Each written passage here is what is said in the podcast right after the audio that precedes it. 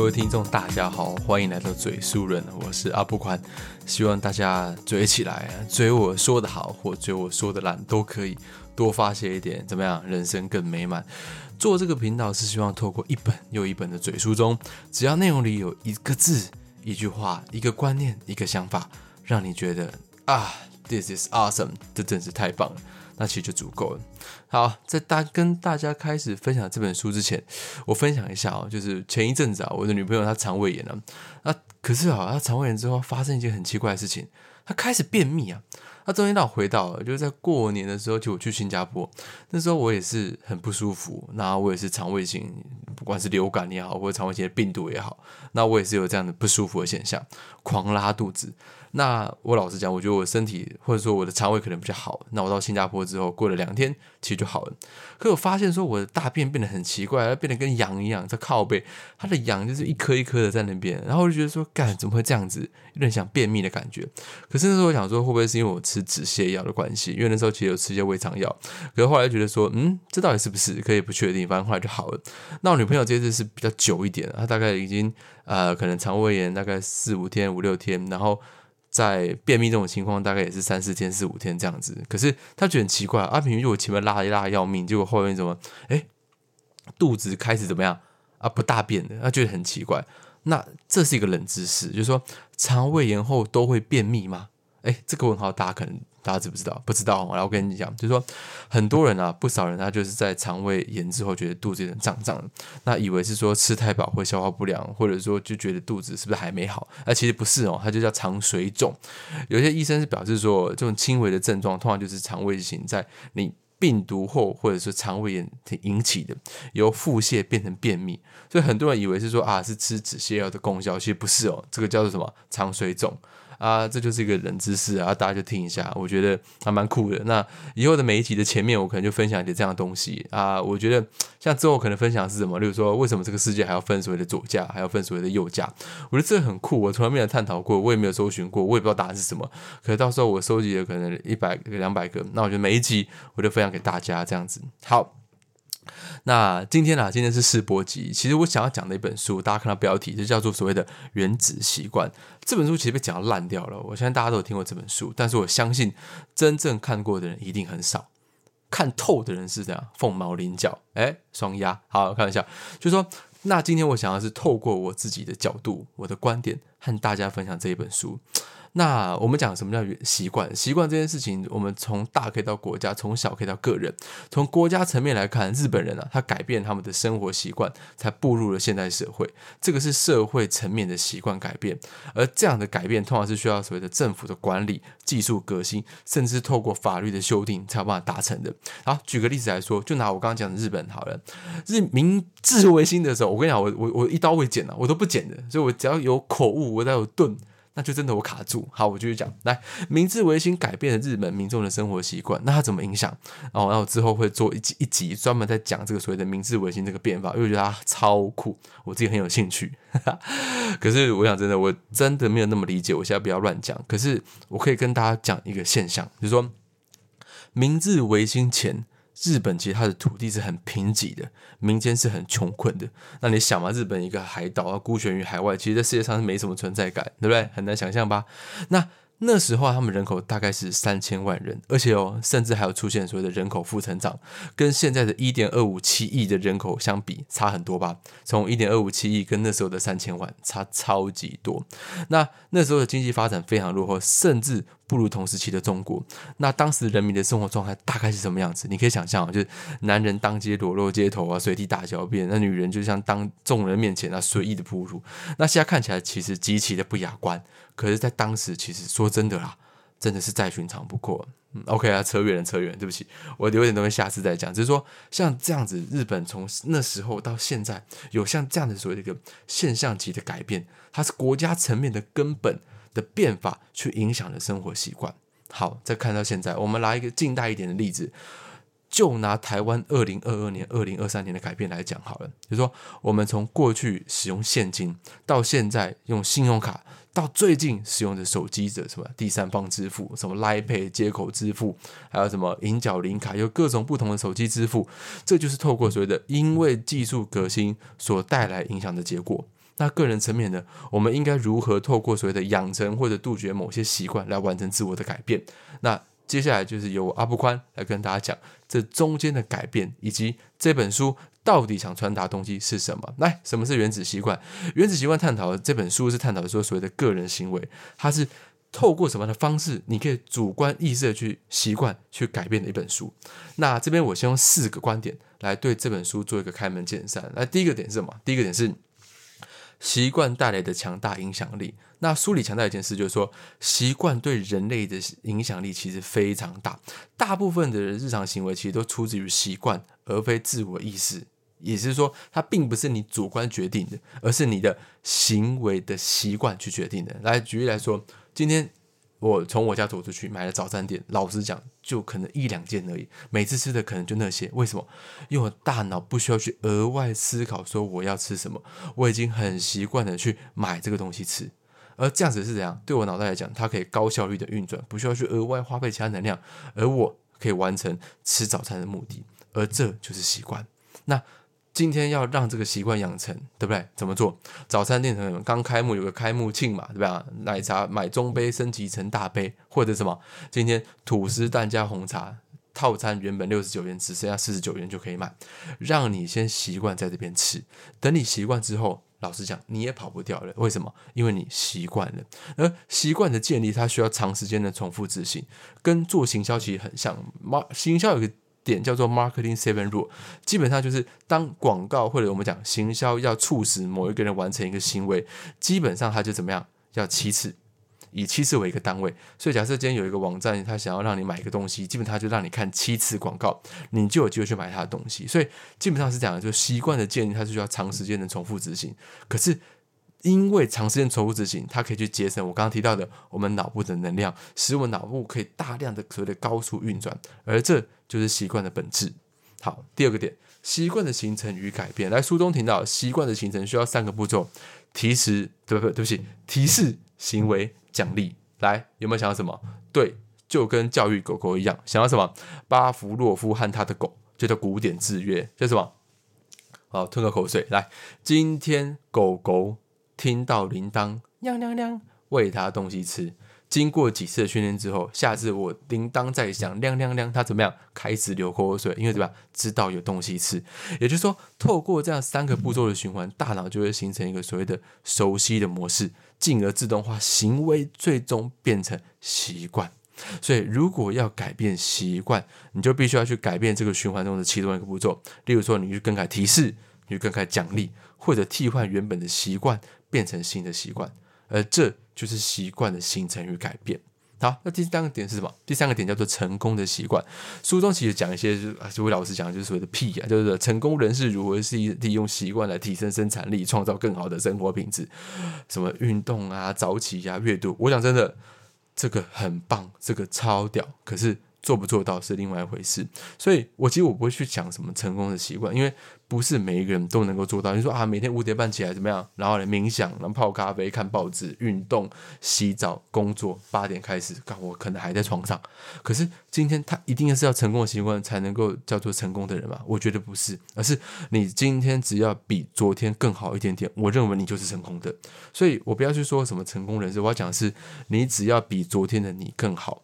你的定义就叫做成功，这样可以吧？好，继续来，下一个点，就第四个点，叫做习惯对组织和社会的影响。就书中其实有指出啊，习惯不仅影响个人行为，它其实也影响了整个组织和社会的运作。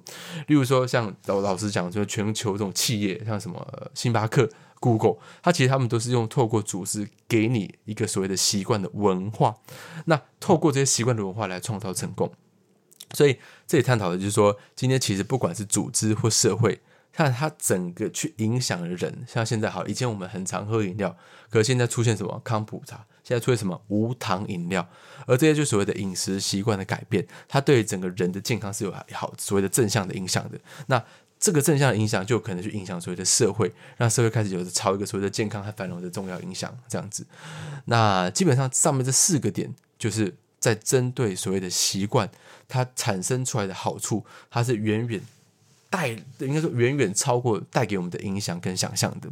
那我我觉得我这边想要特别分享的一个故事，它是这样，就是说，呃，原子习惯，它里面提到就是说，你看我有没有卡词？不过我就继续讲来。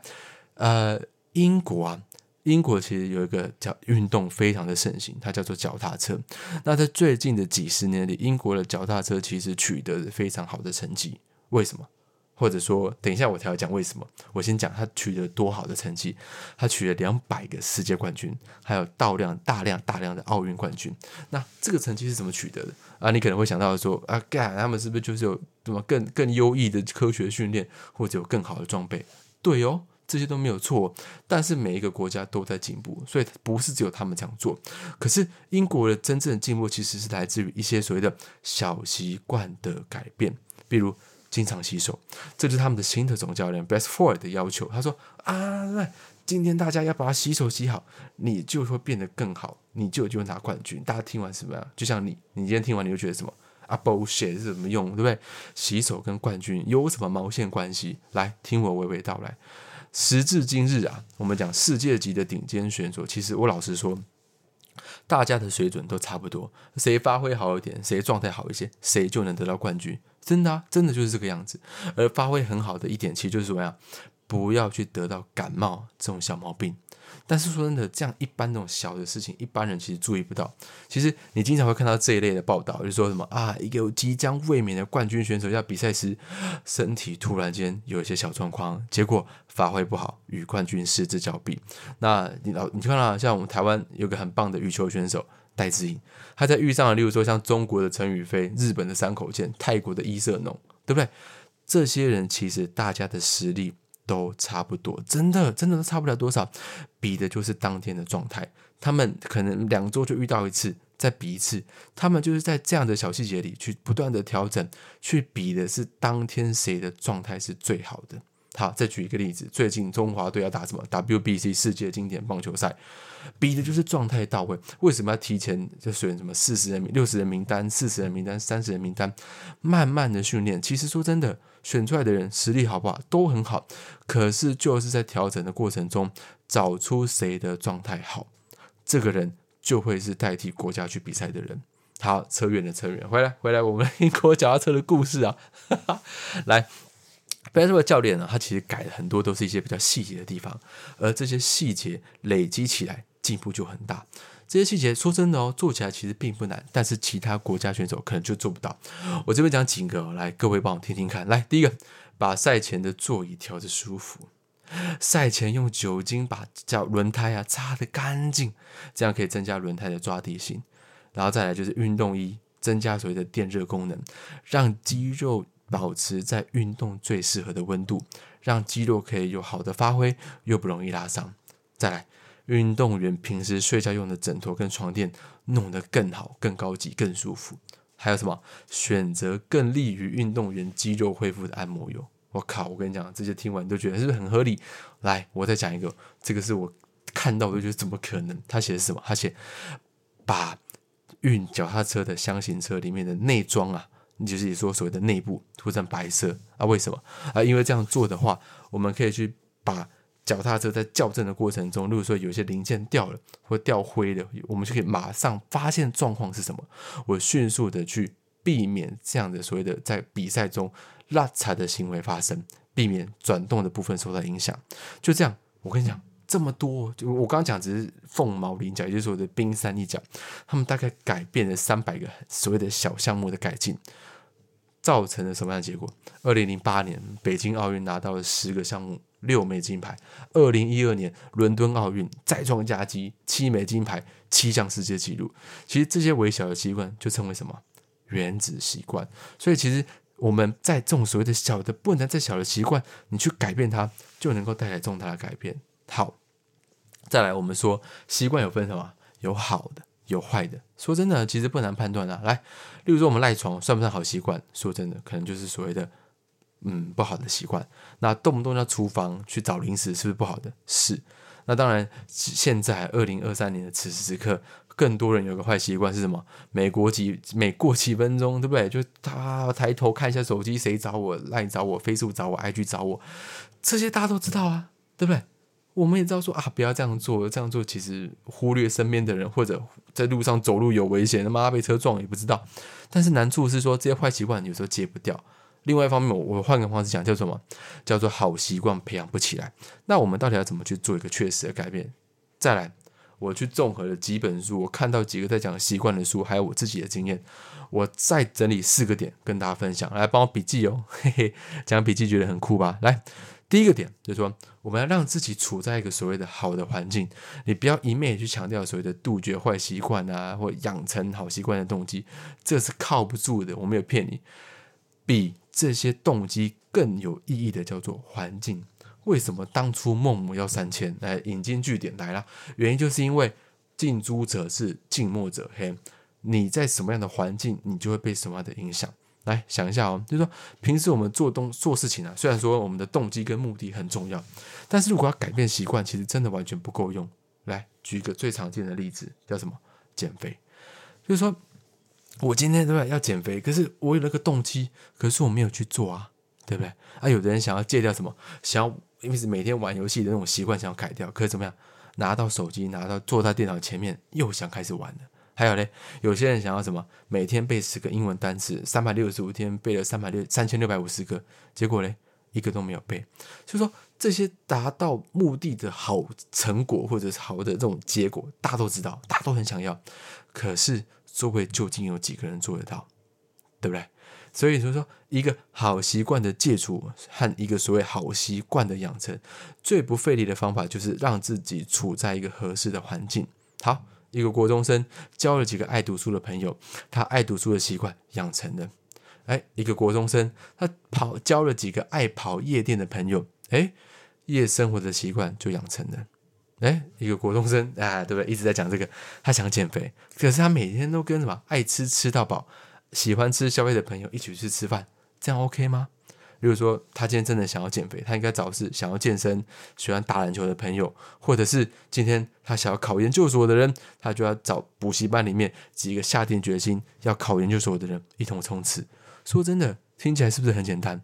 但重要的就是我们从来都没有意识到自己愿不愿意要勇于踏入这个变化，真的就这样子而已。来，第二个点，找到坏习惯的替代方法。很多人啊，对不对？想要戒烟。戒不掉，其实我老实讲哦，我觉得这跟毅力大不大？我讲真的，我觉得 关系没有那么大。原因是什么？生活中本来就有压力，而吸烟它是可以减低压力的。所以书里面其实有特别提到，如果发现说自己的吸烟是出于压力，那就必须要找其他所谓的减低压力的办法。只要你找到了，说真的，戒烟简单很多。不然很多其实我身边的朋友也是这样啊。已经戒烟了，可是压力一来啊，就想抽个两口，抽个两口就等于抽二十口，抽二十口等于抽二十包，抽二十包就停不下来了。那我要很老实讲，我自己啊不抽烟，可是我自己有个吃零食的习惯，所以我那时候其实我刚开始工作，给自己压力很大，不到一年我体重多了十几公斤。那不是说我缺乏锻炼，我还是要打篮球啊。但是他妈吃真吃太多了，特别是我自己工作紧张的时候，我就喜欢吃一点甜点，什么奇多啊、多利多滋啊、卡迪娜啊、地瓜片啊，很爽死，对不对？一包接一包的。可后来发现，其实有一些这种休息的方式是我自己发现我自己适合的。我喜欢什么？我喜欢看漫画，像什么 Webtoon 什么，还有一些 Kakao，Kakao 什么忘记了，就是有一些那种所谓的漫画，它是一条列式的，一画大概只要看一分半。我突然看个五六话之后再回去工作，真的放松下来了。那我也不会想去吃零食，因为我已经放松了。所以人有时候其实说真的，戒不掉坏习惯，说真的是因为背后的原因没有去理清是什么，是压力吗，还是什么？那其实如果你能找到所谓的原因和替代方法，戒掉坏习惯就容易得多。来，第三个点是什么？你必须要把改变习惯的注意力放在启动上，而不是完成上。嗯，大家听懂吗？再次哦，就是你要把你的注意力啊，如果你今天想要改变你的习惯，你要放在是我要做这件事情，而不是我完成了什么，我最后得到什么，不是。来，有一句话怎么讲？万事起头难嘛，尤其怎么样，前三五分钟最难，对不对？很多人想要跑步，他就想说啊，对不对？我每天只要花半小时。半年后我就有一个，对我有腹肌，我体脂降十趴。但是我说真的，他妈的能做到的其实真的很少。为什么？啊，我还要换鞋子，我要换衣服，我还要下楼，好懒哦，还要去健身房，好远哦。其实说真的，你就是直接把衣服换下来，开始下楼，后面就是顺理成章，对不对？水到渠成。哪怕一开始你说啊，我只要跑个五分钟我就要上来，但真的跑起来，老实讲，跑五分钟跟跑二十分钟，其实麻烦的程度是差不多的。所以通常你只要跑足够时间，你就跑多累，运动的效果就达到了。所以很多人觉得啊，如果要找一件事情容易做、方便做就能养成习惯，我说真的，对。但是我最重要其实还放在于说，你能不能持续？你能不能先启动？来，我这边举三个例子啊。来，第一个例子，早起。很多人喜欢赖床啊，闹钟响了按掉再睡三分钟，或者一睡一睡又过去十分钟、二十分钟。早上本来就时间紧张了，少十分钟，很有可能就被堵在所谓的塞车里面，最后晚半小时进办公室。那我老实讲啊，听到闹钟起床容不容易？很容易。我说真的哦，连我自己，因为我现在早上其实会去接我女朋友上下上班，那诶，我自己就定一个六点零四、六点十分、六点十四、六点二十四、六点半、六点三十五的闹钟，我定超多，但是我会逼我自己，我听到最后闹钟，我一定要起来。如果我六点零四分的那个闹钟，我的精神好一点，我也会起来。但是我能确定的是，我不会被塞车给困住，这个很重要。我到那边之后，我还可以做一些其他事情，所以我说不定还可以在那边睡个回笼觉。可是如果你被塞住，我老实讲，一小时跑不掉，嗯，就是一个小时就花在上面了。所以你去调整你细微的改变，其实对你人生的时间有很大的改变，有很大的影响。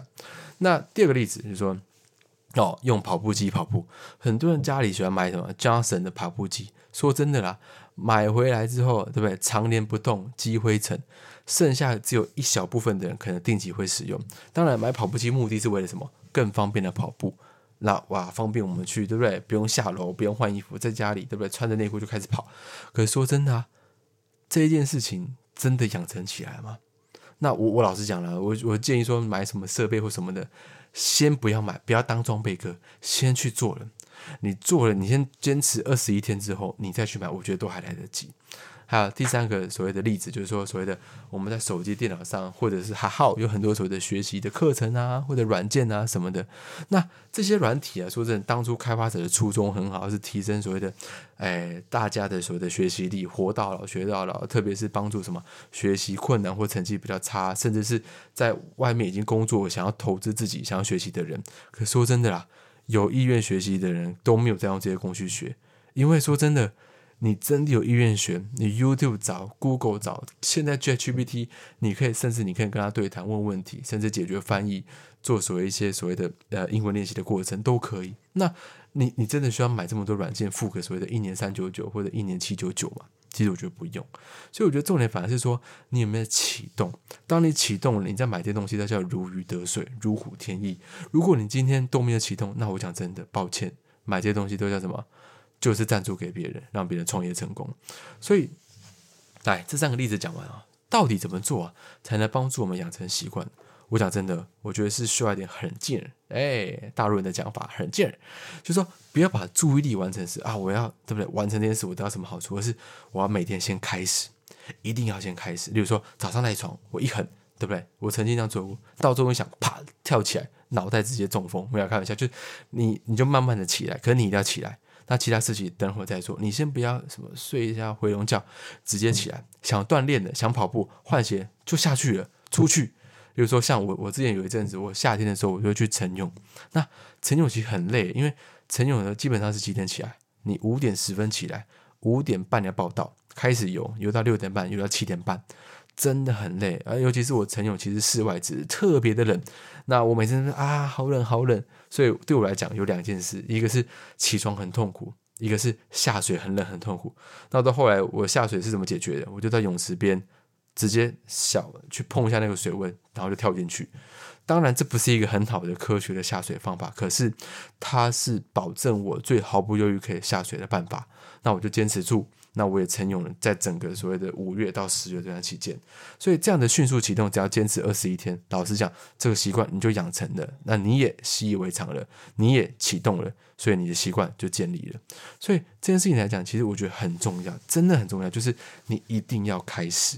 好，在第四个点，就是说你养成习惯呢，我老实讲，不要怕慢。